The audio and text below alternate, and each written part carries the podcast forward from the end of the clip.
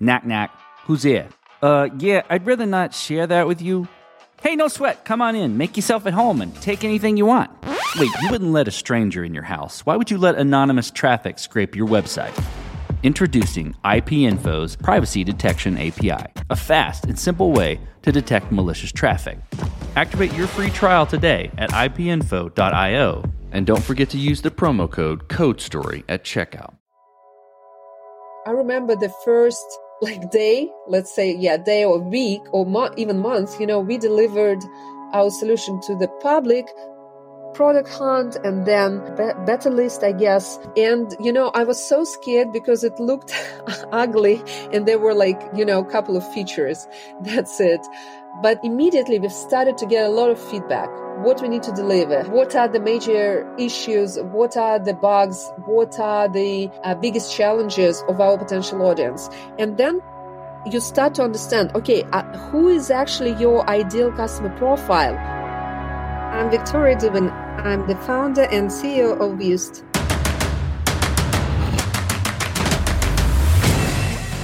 This is Code Story, the podcast bringing you interviews with tech visionaries who share in the critical moments of what it takes to change an industry and build and lead a team that has your back. I'm your host, Noah Labhart, and today how Vicky Dubin created the platform for you to go live faster, streamline your approvals, and automate ad versioning. All this and more on Code Story. Vicky Dubin's background is actually in physics and applied mathematics. Prior to graduation, she was a professional tennis player, having played since she was four years old. She loved science and thought it was going to be her future, but post graduation, she joined a hedge fund while waiting to start on her PhD. She found great joy at the trading desk of the hedge fund, which is how she quit science and eventually went to venture and entrepreneurship. Outside of tech, she still plays tennis and likes to ski. Prior to her current venture, Vicky and her team had built a tool around creating rich media ads. During the peak seasons for advertisements, she noticed her team having to reject requests due to the fact that they couldn't digest the project with their limited capacity. And there was no tool out there to support digital display ads. This is the creation story of Vust. Vust is a B2B SaaS tool. And the major idea of the tool is bridging the gap between creative and media teams in the digital ad space. So there is a big problem in communication, first of all, and one of the biggest pain points is the delay in campaign launch. It happens all the time. So Vust was designed to actually bring designers and marketers together into the shared space in the cloud to seamlessly collaborate, streamline approvals, scale and versioning for A-B testing, keep all the assets in a single place and organized, and to go live faster.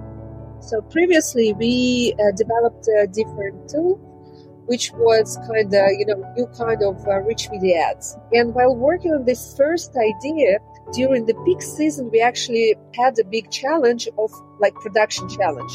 Sometimes we had to reject a new request, just understanding that we cannot digest it because we don't have enough hands on, we don't have designers to simply create ads. And that's how we started to think, okay, how we can fix it. We've done some research and we've realized that there is no an affordable tool for advertisers. So there is Canva, which is great, but there, there were no tools for display ads, for instance because you know display ad they have a lot of specific uh, features and technical requirements and that's how we ended up with the idea to basically build something similar to canva but for digital display ads. So let's dive into the mvp that first version of the product you built. How long did it take you to build and what sort of tools did you use to bring it to life?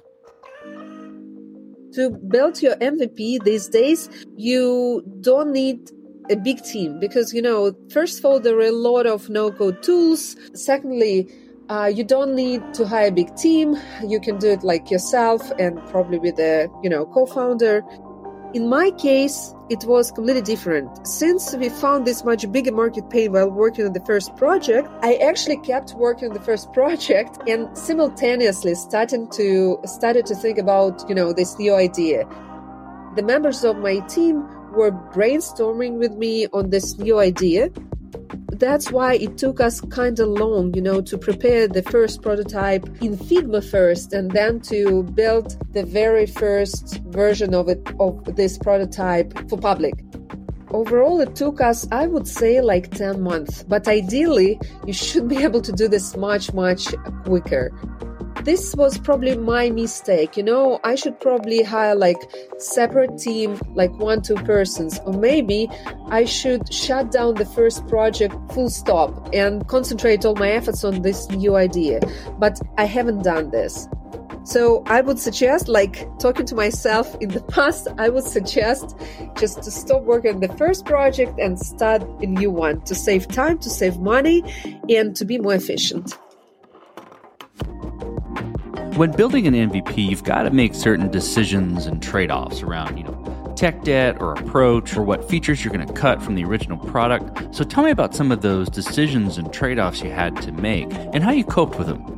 You know, while thinking of this new idea, of course, you know, you have a vision of a future and a very like solid tool with lots of features and, you know, very flexible which is applicable for professional teams and not only for consumers here is a trade off.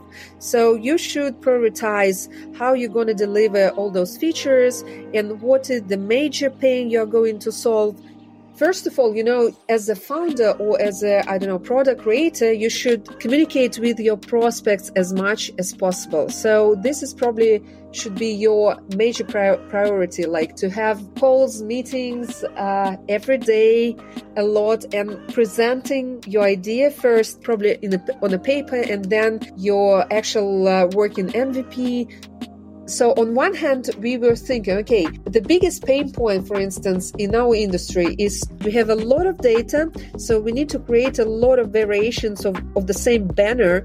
I mean, in different sizes for different channels, one thing, and different variations in terms of design, like different background color, different copy, because we have a lot of data and we can buy the audience, the specific audience.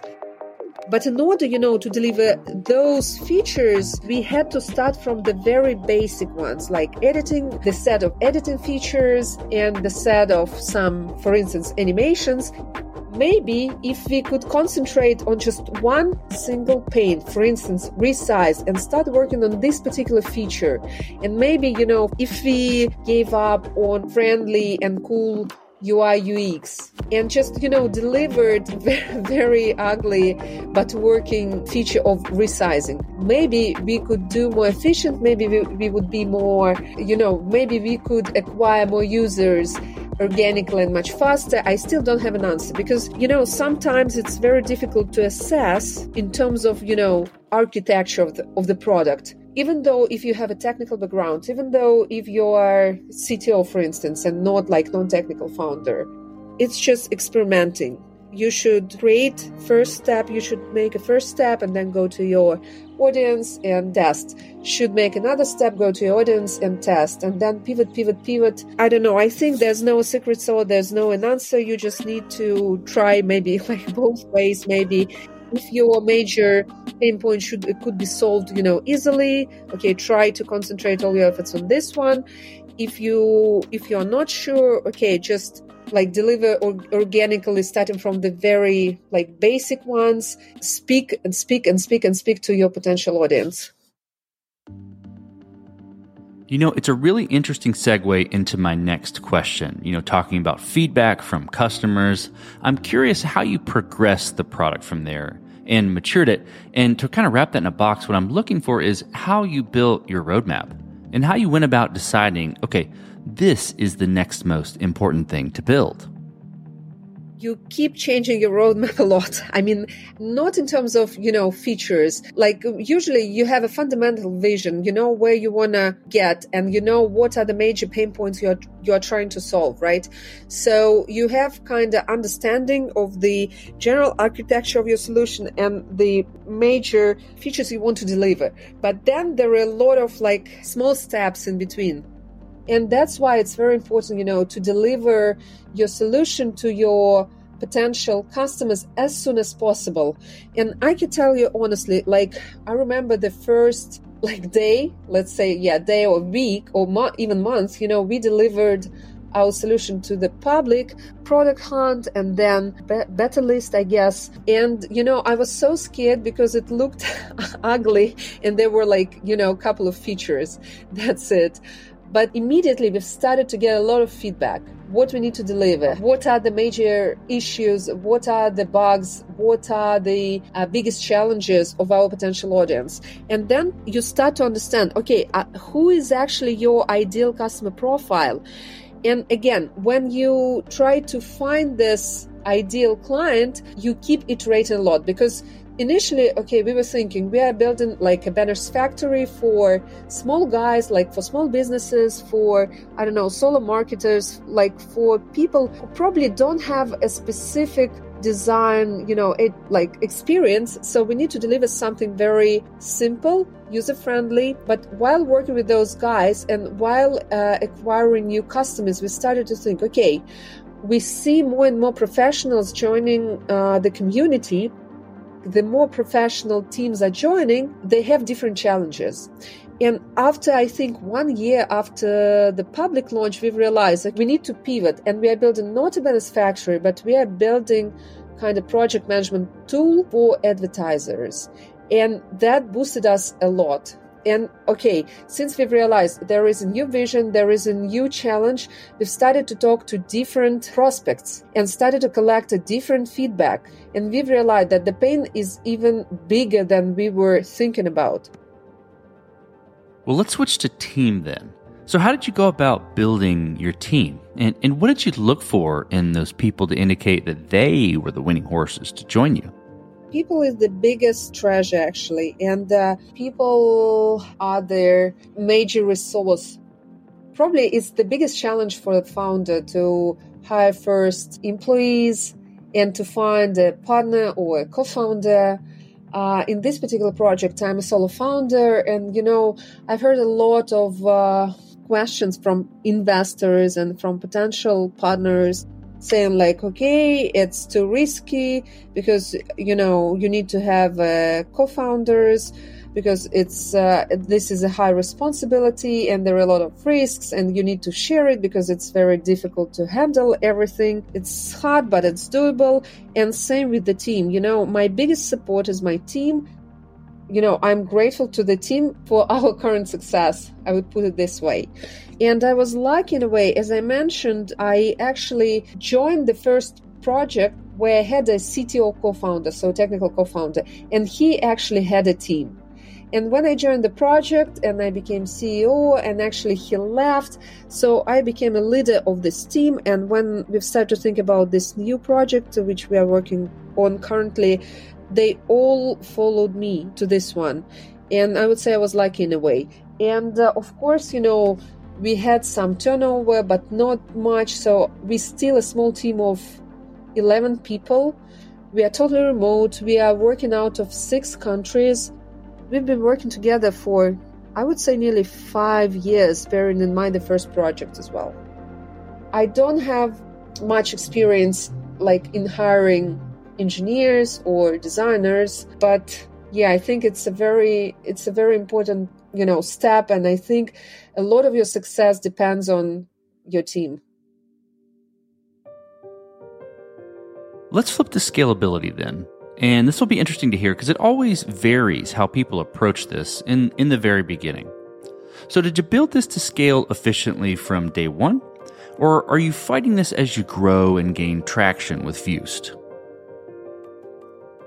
there is no university where somebody teaches you how to you know build a company or how to scale. I think it relates to everything. It relates to operations, it, it relates to business development, it relates to building a team and scaling the team. Being a startup, uh, usually you have a lack of resources first of all. Even though you raise like first funds cash is the king. And you're you are trying to be very efficient in spendings. And uh, that usually means that you hire not senior guys. Doesn't matter whether you're talking about engineers or you're talking about sales or marketing professionals. All together you grow with the project. And if you are able to keep the same pace of self-development of responsibility it automatically delivers a very strong result in terms of business growth you know i've done so many mistakes and i think that you know it's hard to avoid this because you know you don't know how to uh, build processes even though you used to work. So as uh, talking to my uh, about myself i used to work in the big corporations where i've seen some processes but again you have a specific role a specific position and you have a lot of support. You have legal support you have financial support you have like you know customer support. So you don't even think of it because everything is already organized around you. So you do your job when you start building your company. So you need to build all the processes from scratch. Like most of the time you don't know where to start how to start. So again you irritate not only with the product not only with features not only with the you know the vision but you irritate with building this operational you know processes. If you have a great team if your employees understand why they join if they like the idea, if they trust you. So it's going to be fine. So, Vicky, as you step out on the balcony and you look across all that you've built, what are you most proud of? Once I got a very good uh, piece of advice from uh, one of my mentors, and he told me, okay, just every week write down a win of the week it might be something really small. I don't know. You deliver a feature, or maybe it might be something big. You know, you signed uh, you signed up an investor, you signed up a customer, or you hired a new great engineer. Doesn't matter. So every week, just write down one win. And when you feel distressed or disencouraged, or you know, like you feel that you're done, you don't have strength to keep going just read through this list. And actually, this is a very helpful thing, and I keep practicing it. I've learned to appreciate things and uh, all our accomplishments. But talking about, you know, the biggest, it's hard to say. You know, there are many. I don't know. Maybe the the, the, the most important one is still people. People who who are behind your back, doesn't matter what uh, who supports you and who trusts you and who are sharing same dreams. I think this is the biggest achievement. Well, let's flip the script a little bit. Tell me about a mistake you made and how you and your team responded to it. So I remember how I raised uh, my first funds when you go to your investor, of course, you are trying to sell the vision and some short term, mid term goals you're going to achieve having these resources in your hand. Uh, but in fact, the reality is completely different. So, you know, one of my most favorite books called The Hockey Stick Principles. It's about failures in startups. So the thing is that the process is not linear it's never linear, right?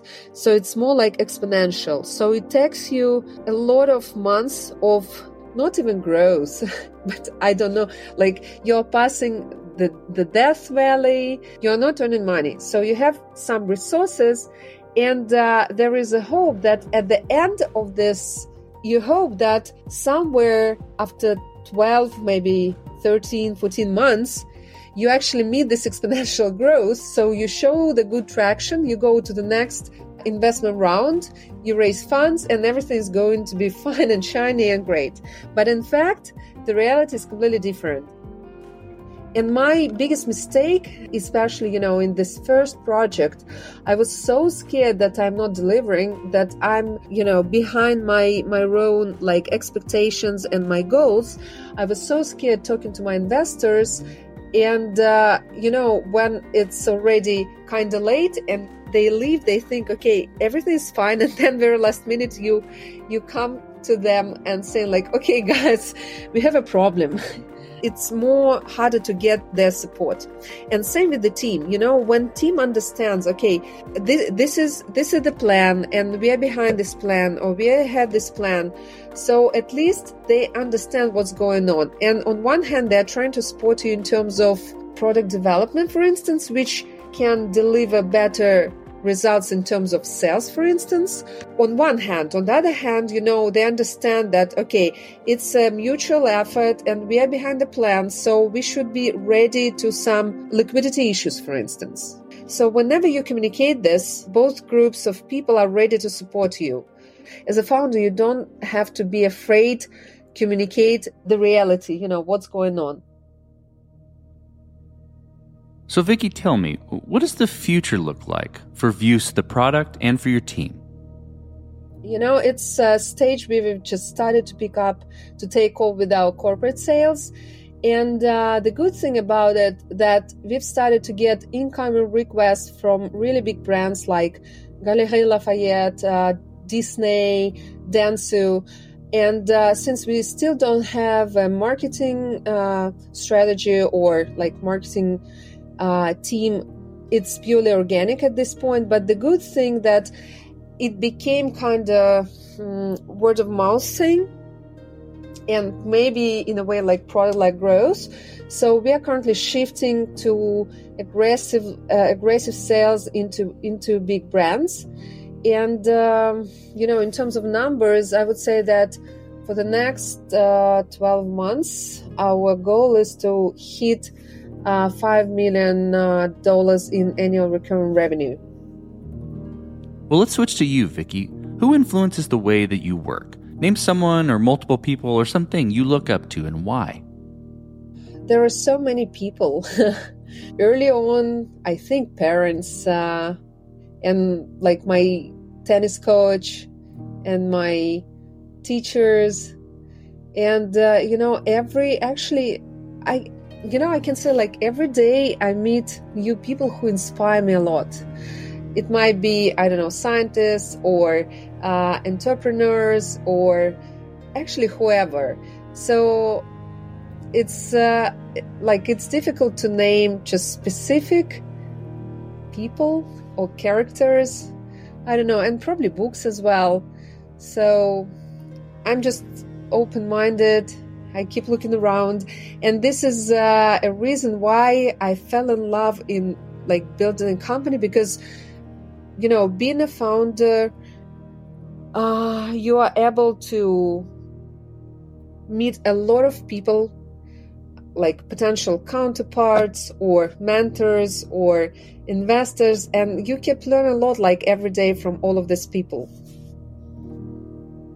so we talked about a mistake earlier, but a little bit different spin. If you could go back to the beginning, what would you do different, or where would you consider taking a different approach?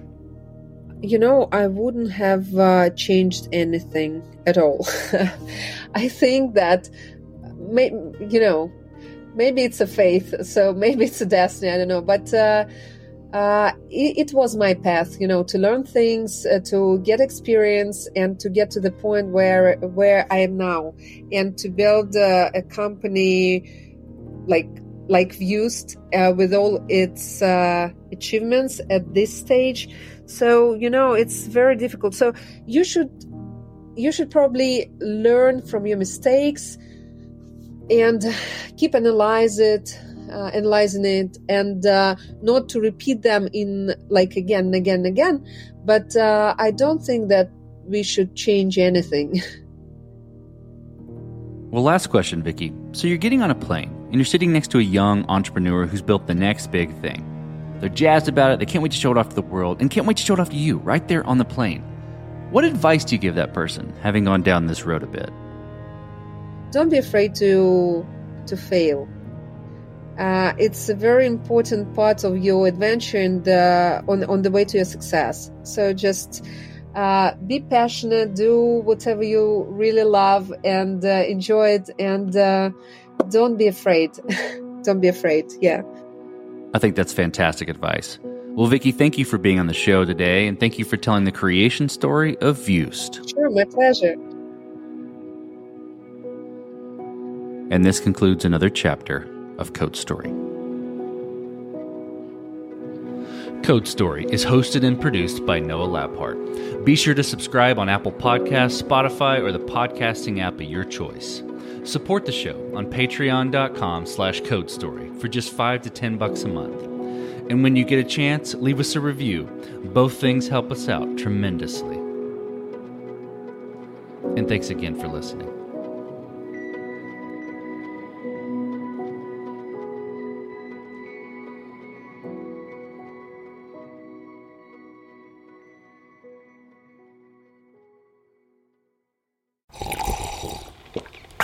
That's not just the sound of that first sip of Morning Joe. It's the sound of someone shopping for a car on Carvana from the comfort of home. That's a good blend. It's time to take it easy, like answering some easy questions to get pre qualified for a car in minutes.